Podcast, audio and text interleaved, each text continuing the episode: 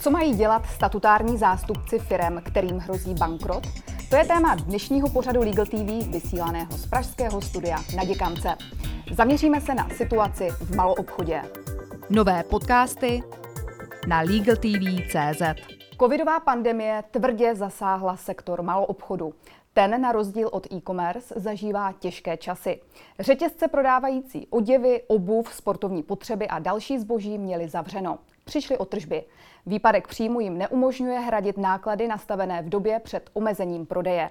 Hrozí jim platební neschopnost. Zároveň stárne sezónní zboží na skladech. Stěží se prodá za původně očekávané ceny. Snižování hodnoty aktiv znamená pro mnohé řetězce stav předlužení. Platební neschopnost eh, nebo předlužení znamenají úpadek. Krizová legislativa ale odložila povinnost eh, podat insolvenční návrh a to až do 30. června tohoto roku.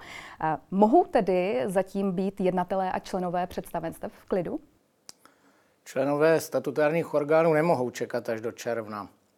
Jsou povinni spravovat své firmy z péčí řádného hospodáře a jsou také povinni postupovat tak, aby odvrátili úpadek svých firm.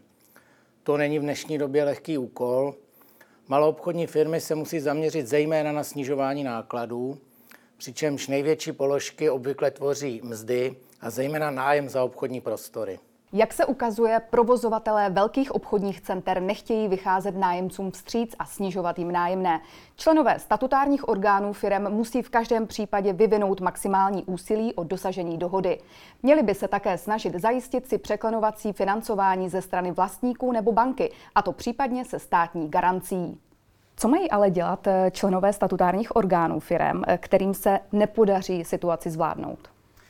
V každém případě by ve vlastním zájmu eh, neměli být nečinní.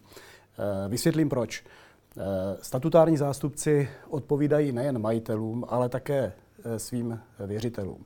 Nemohou jen tak čekat, jak situace dopadne. Za určitých podmínek mohou využít ochrany mimořádného moratoria. To jim umožňuje, aby hradili závazky, které bezprostředně souvisí s provozem podniku přednostně.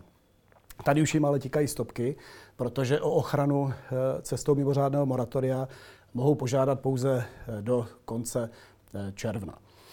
Pokud tu ochranu nezískají, tak se musí už dnes zabývat otázkou, jestli by neměli podat insolvenční návrh. Jinak hrozí, že se budou dopouštět zvýhodňování jedných věřitelů na úkor druhých. A to je právě to hlavní riziko, které hrozí statutárním zástupcům. V takovém případě totiž odpovídají za dluhy firmy osobním majetkem. Máte stejný názor? Ano, je čas podívat se pravdě do očí.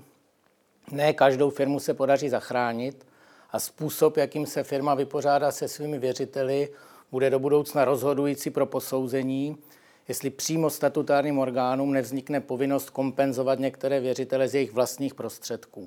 Insolvenční právo má nástroje, jak potrestat jednatele a členy představenstev, kteří poškodí věřitele. Ten nejnovější, použitelný od začátku letošního roku, se jmenuje žaloba na doplnění pasiv a byl převzat z Francie. Příště se dozvíte, jak vaší firmě může pomoci mimořádné moratorium.